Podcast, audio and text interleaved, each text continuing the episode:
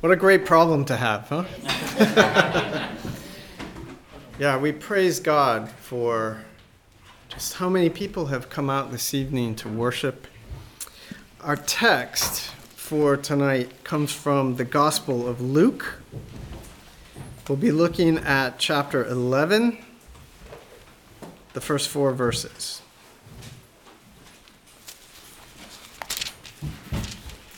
Which I, will that be on the screen? Yeah. Okay. I'm going to be reading from the E S V, just because that's what I grabbed off the shelf. So it might differ slightly from what I assume would be the N I V. Sorry, Luke. eleven, one through four. Now Jesus was praying in a certain place, and when he finished, one of his disciples said to him, "Lord, teach us to pray, just as John taught his disciples." And Jesus said to them, "When you pray, say, 'Father, hallowed be your name. Your kingdom come. Give us each day our daily bread, and forgive us our sins, for we ourselves forgive everyone who is indebted to us, and lead us not into temptation." This is Luke's version of the Lord's Prayer. We mostly know Matthew's version, so you will have already noticed some differences. We're not going to spend a lot of time talking about that. But from these verses, let's consider together the following thought. The Lord's Prayer helps us rightly order our lives as we look forward to the fullness of God's kingdom. Or, if I can put it differently, this prayer helps us get our priorities right while we wait in the wilderness for God to bring us the inheritance that he has promised to give us. Let's pray together. Gracious and merciful God, Father, Son, and Holy Spirit, we are grateful that you have not let us go our own way, that even when we were handed over, you, Lord Jesus, came to die, to rise, and to return to the Father, all for us. As we tonight consider this prayer,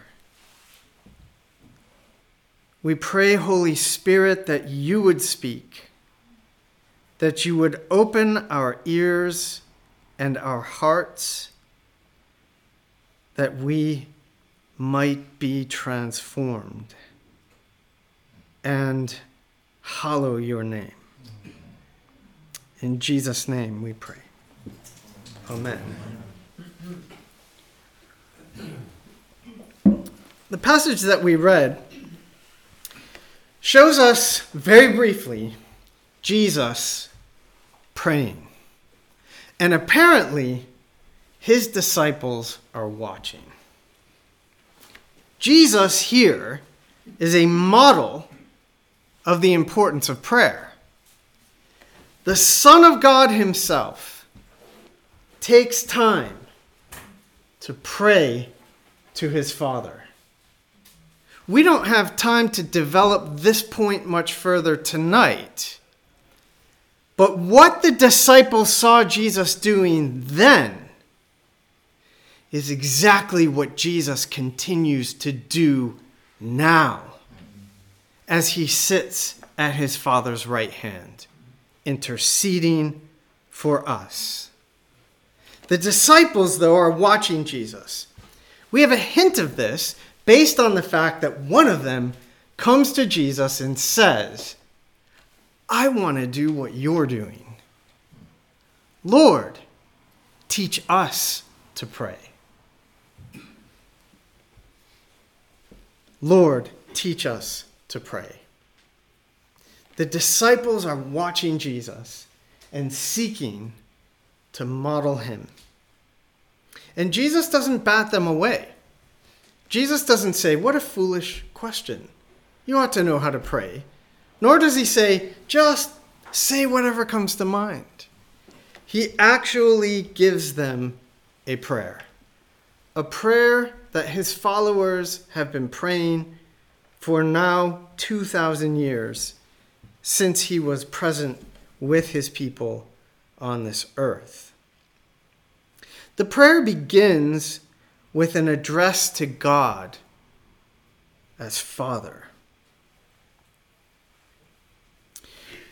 It begins by helping us rightly understand who God is. Obviously, this is not all of who or what God is.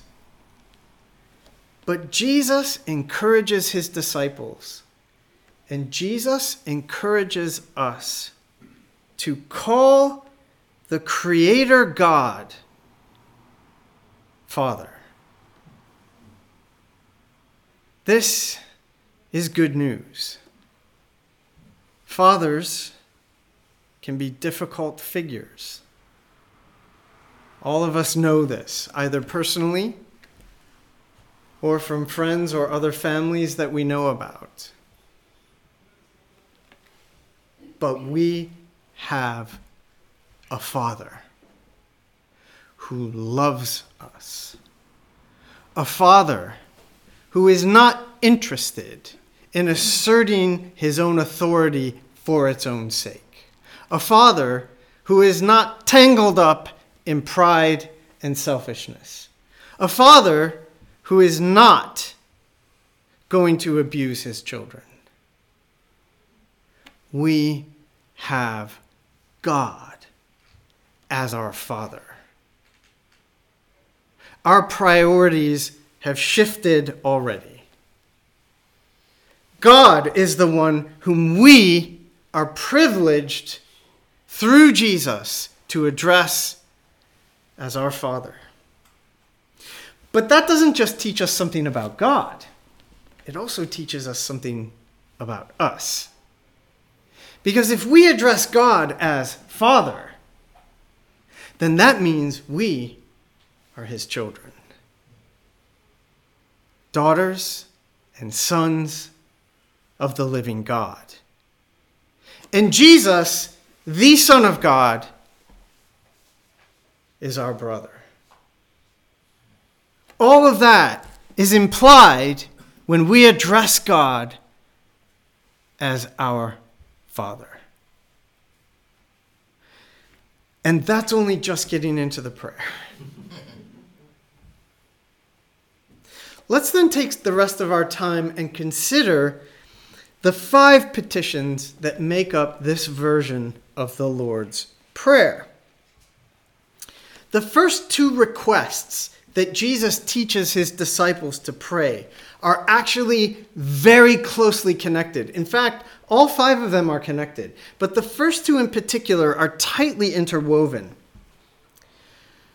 We should notice that these first two focus us squarely on God. The last three ask God for something for us, but the first two are us praying to the Father, asking God for something that is relevant to himself. Again, our priorities are shifting. The Lord's Prayer begins not by us focusing on what we want or need, although that's going to be part of this. It begins by us asking God to make his name holy, to hallow or sanctify his name. And it begins by asking God to bring his kingdom. The very first petition here, that God's name would be made holy or hallowed or sanctified, is a request that Jesus tells us to ask the Father that his name might be reverenced and set apart, different than every other name. I don't know if you've ever stopped to think about this part of the Lord's Prayer, but it's a bit odd. Why are we supposed to tell God to make his own name holy? What's going on here? This is going to be strange to us. What sense does it possibly make to pray to the Father that he should reverence, make sure that his name is reverenced? In order to understand this, we need to think for a little bit about some key texts in the Old Testament. This entire prayer is suffused with ideas coming right out of the Old Testament. And as is so often the case, we cannot understand what the New Testament is saying without soaking in the Old Testament. And this is a perfect example of this dynamic. God's act of bringing his people out of exile, or indeed before the exile, if we think about that Old Testament history, God's act of bringing his people out of Egypt and establishing his rule over his special chosen people in the land that he promised to give them is one of the ways in which God sanctifies his name. One of the ways in which God hallows or makes holy his name is by redeeming a people out of slavery. We could trace this straight through the big story of the Old Testament, but we're just going to look together at a couple of key texts. Just listen to some passages from the prophet Ezekiel. In Ezekiel chapter twenty, verse forty-one, God says the following through the prophet to his people: "As a pleasing aroma, I will accept you. When I bring you out from the peoples and gather you out of the countries where you have been scattered, and I will be sanctified among you in the sight of the nations." Did you catch what's going on here? God's name is sanctified when he acts on behalf of his people to bring them out of their slavery. By redeeming his people, God is hallowing his name. Listen to, to Ezekiel chapter thirty-six, verse twenty-three. "I will vindicate the holiness of my great name, which has been profaned among the nations, which you have profaned among them. And the nations will know that I am the Lord, declares the Lord God, when I am sanctified among you before their eyes." There it is again. God is going to hallow or sanctify his name by bringing his people out of the nations into which they have been scattered.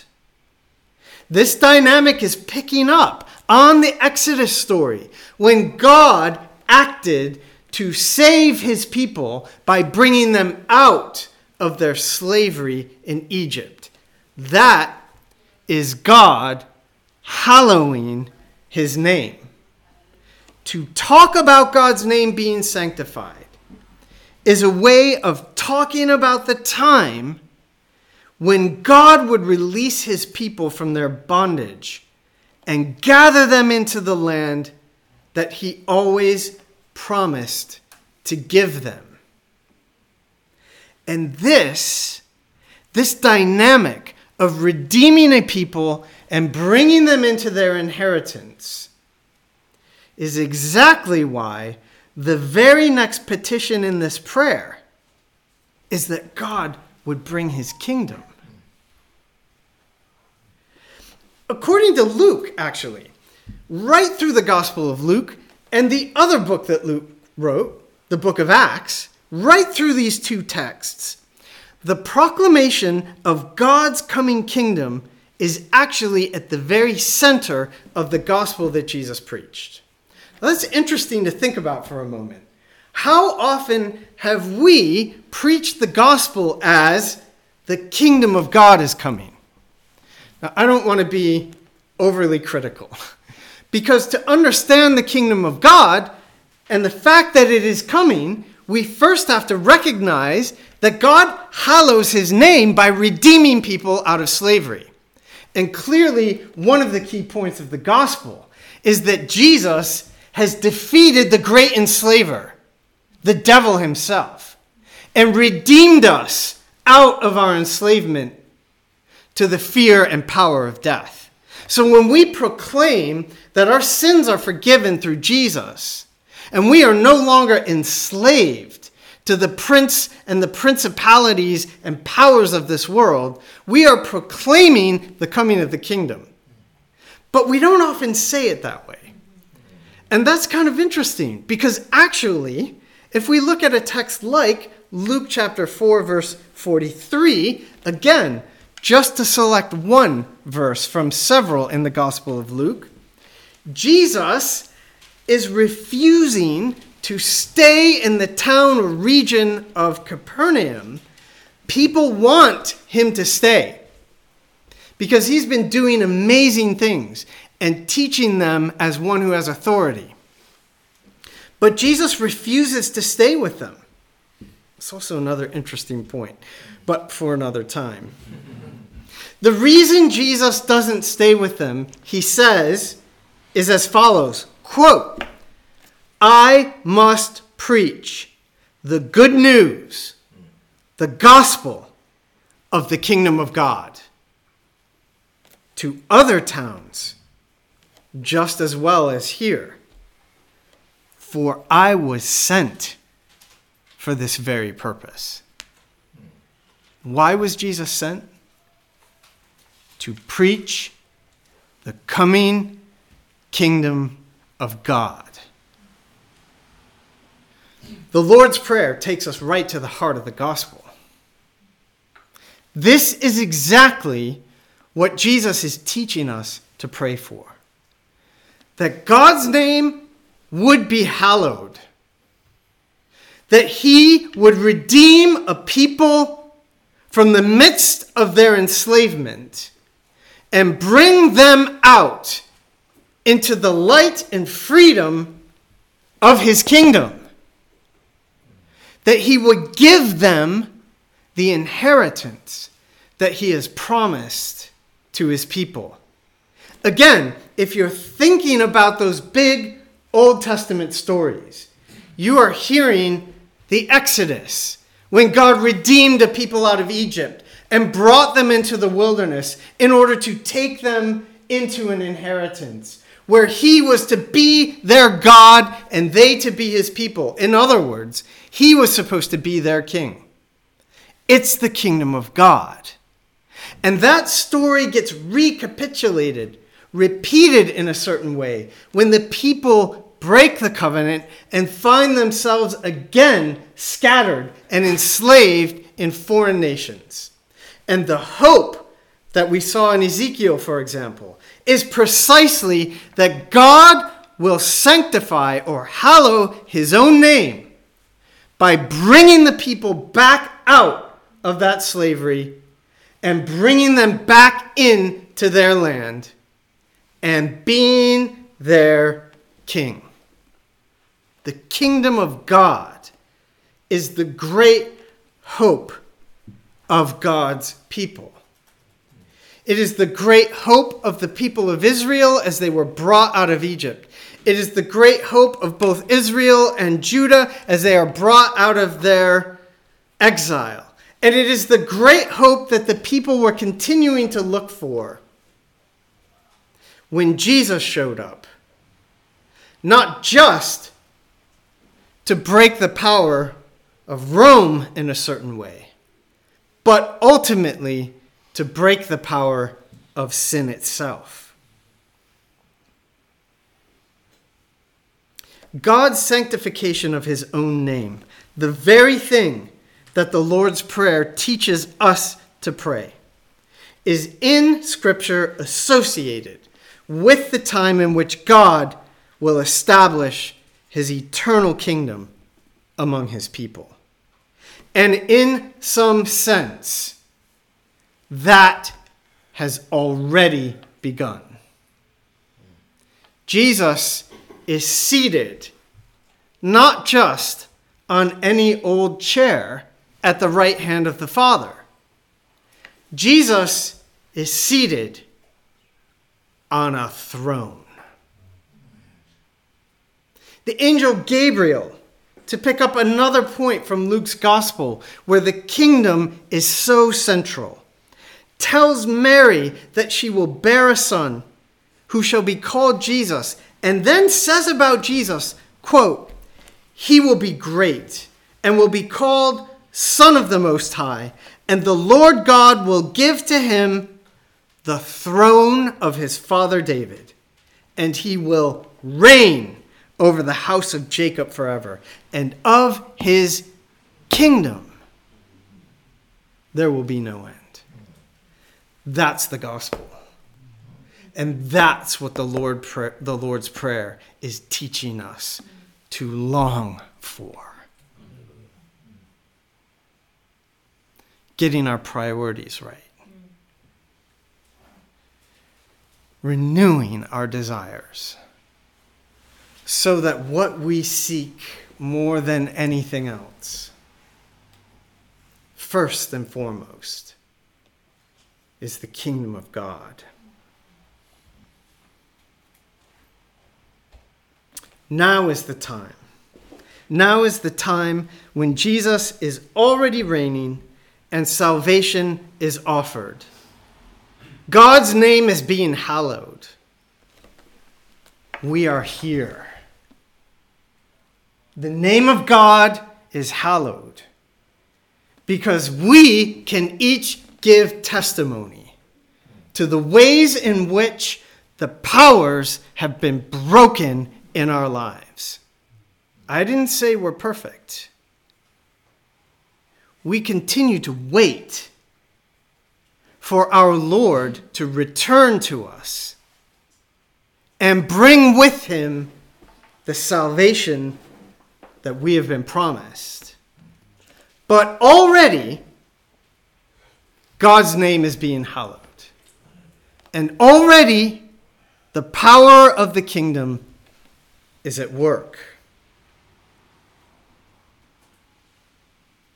When we pray the Lord's Prayer, our priorities are being reset.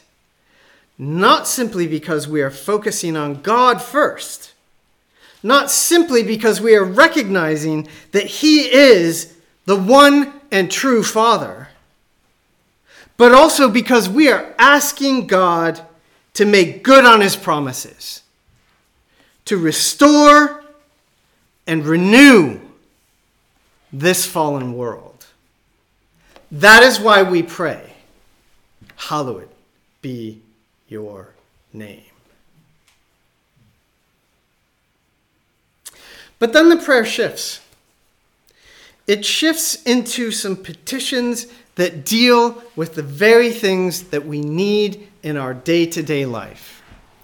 Even here, however, Jesus has not left behind the idea of being led out of slavery. When the people were brought out of Egypt in the Exodus, where did they go? They went into the wilderness. They did not immediately go into the kingdom.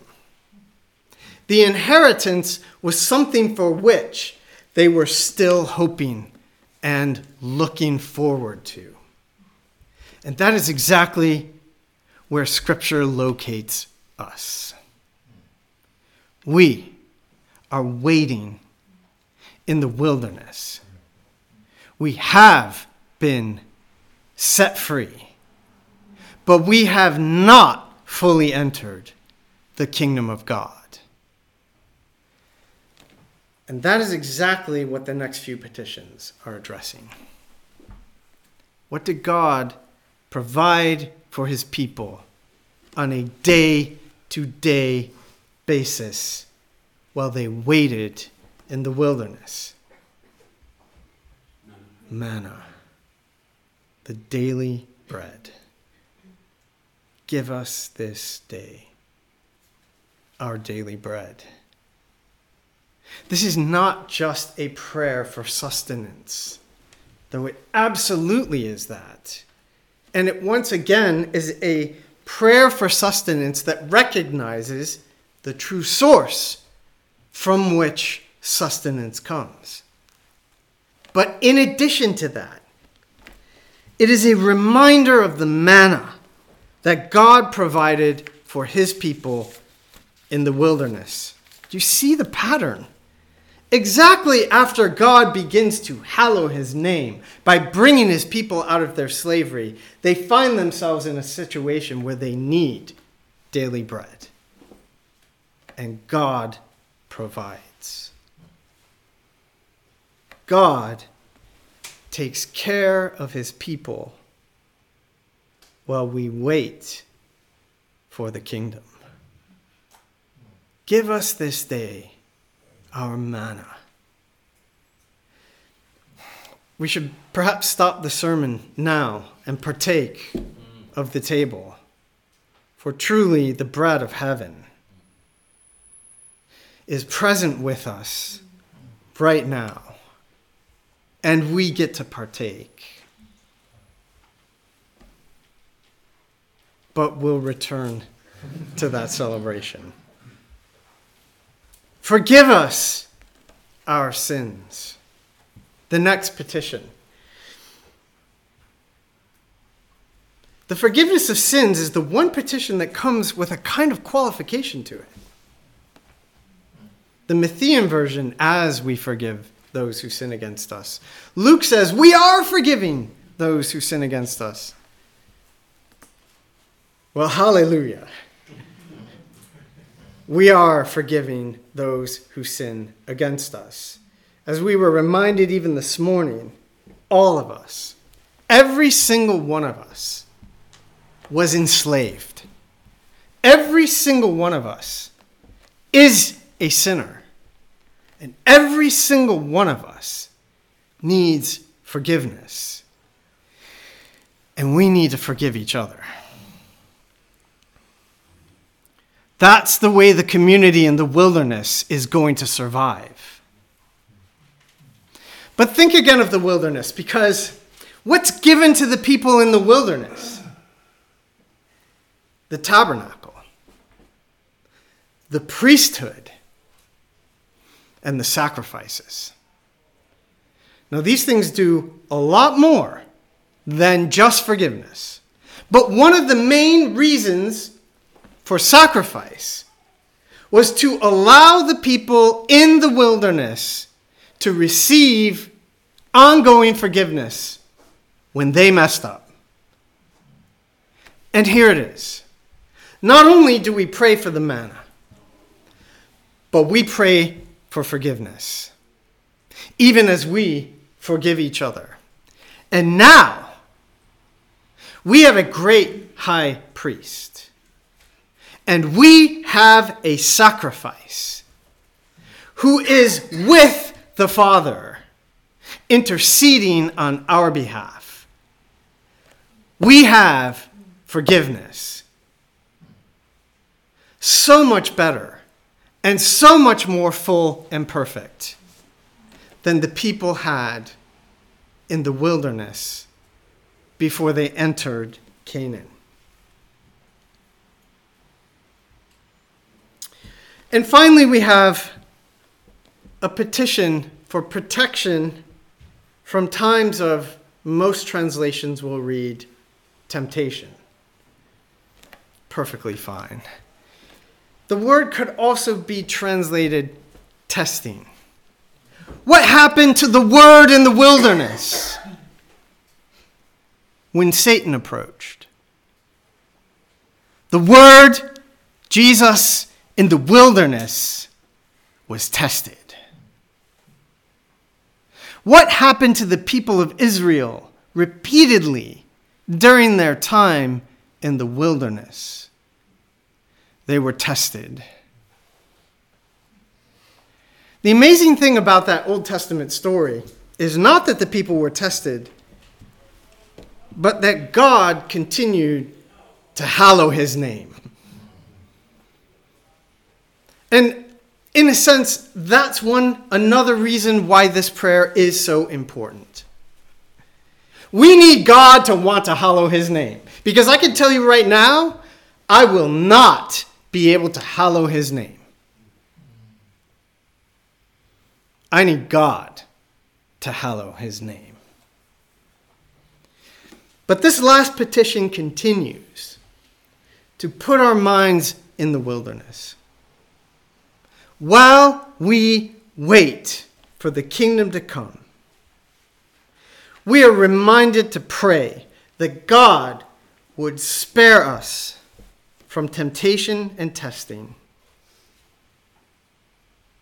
that God would fully and finally sanctify his name and bring about his kingdom.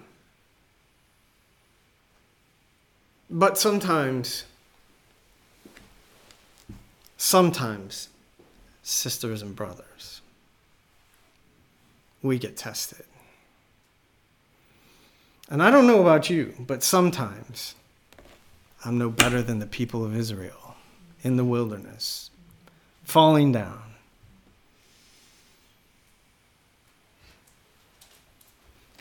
Here's the gospel. God is hallowing his name in you, and the kingdom is coming. The Lord's Prayer. It's a prayer for God to put this fallen world to rights, for God to sanctify his name and bring his kingdom. It's a prayer that helps us rightly order our priorities in the midst of the testing, in the midst of the temptation that comes around time and time again. The Lord's Prayer reminds us that God's holiness and God's kingdom are the most important things. And our prayer is the only prayer possible. God, do it. We can't. But he can. And he does. And he will. While we wait for the kingdom to fully come, we pray to our Father for sustenance, for forgiveness, and for protection from testing, because the kingdom is coming.